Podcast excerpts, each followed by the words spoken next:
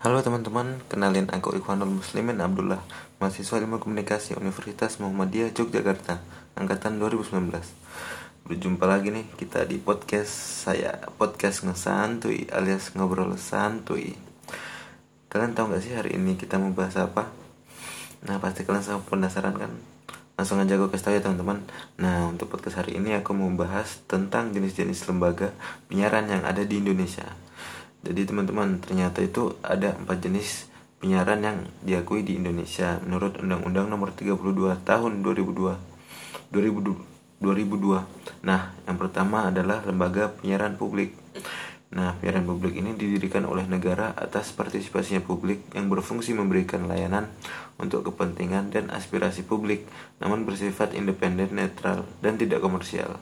Nah, lembaga penyiaran publik ini juga memiliki prinsip ya teman-teman Nah, prinsip yang pertama adalah siarannya menjangkau seluruh lapisan ma lapisan masyarakat tanpa adanya batasan geografis sehingga daerah-daerah ekonomi miskin tetap mendapatkan layanan layanan siaran.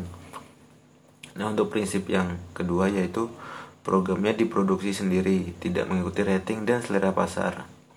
Nah, untuk prinsip yang ketiga yaitu mandiri, tidak dipengaruhi oleh pihak luar seperti pemerintah, partai politik ataupun pemodal. Nah, untuk prinsip yang keempat yaitu memberi kebebasan kepada pengelola lembaga penyiaran publik untuk membuat program-program sesuai tuntutan kreativitas. Nah, contoh penyiarannya teman-teman yaitu TVRI yaitu Televisi Republik Indonesia dan RRI Radio Republik Indonesia. Nah, untuk lembaga penyiaran kedua yaitu lembaga penyiaran swasta.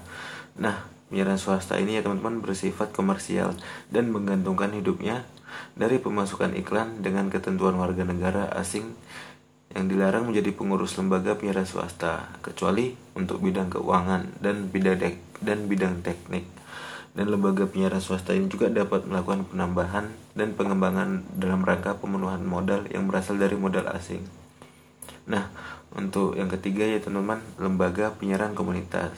Jadi lembaga penyiaran komunitas ini didirikan oleh komunitas tertentu yang bersifat independen dan tidak komersial dengan daya pancar yang rendah dan jangkauan wilayah terbatas tidak ada campur tangan pihak luar.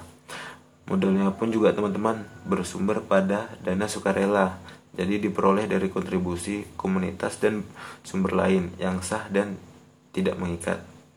Dan lembaga penyiaran komunitas ini juga teman-teman tidak digunakan untuk mencari keuntungan materi dan juga tidak menyajikan siaran iklan dan atau siaran komersial lainnya.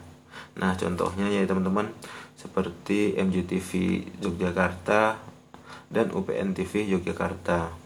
Nah, untuk yang terakhir ya teman-teman yang keempat yaitu lembaga penyiaran langganan.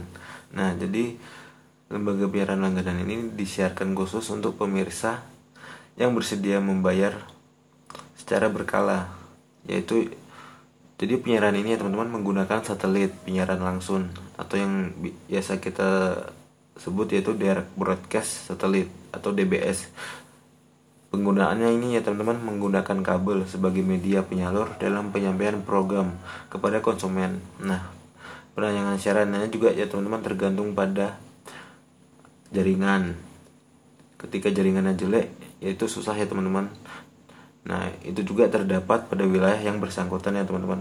Nah, contohnya ya teman-teman yaitu seperti Telkom dan Palapa dan masih banyak lagi ya teman-teman. Nah, mungkin itu aja teman-teman untuk podcast hari ini yang bisa saya sampaikan mengenai empat lembaga penyiaran yang ada di Indonesia. Semoga materi podcast hari ini ber bermanfaat dan bisa menambah wawasan kalian ya teman-teman. Terima kasih. Assalamualaikum warahmatullahi wabarakatuh.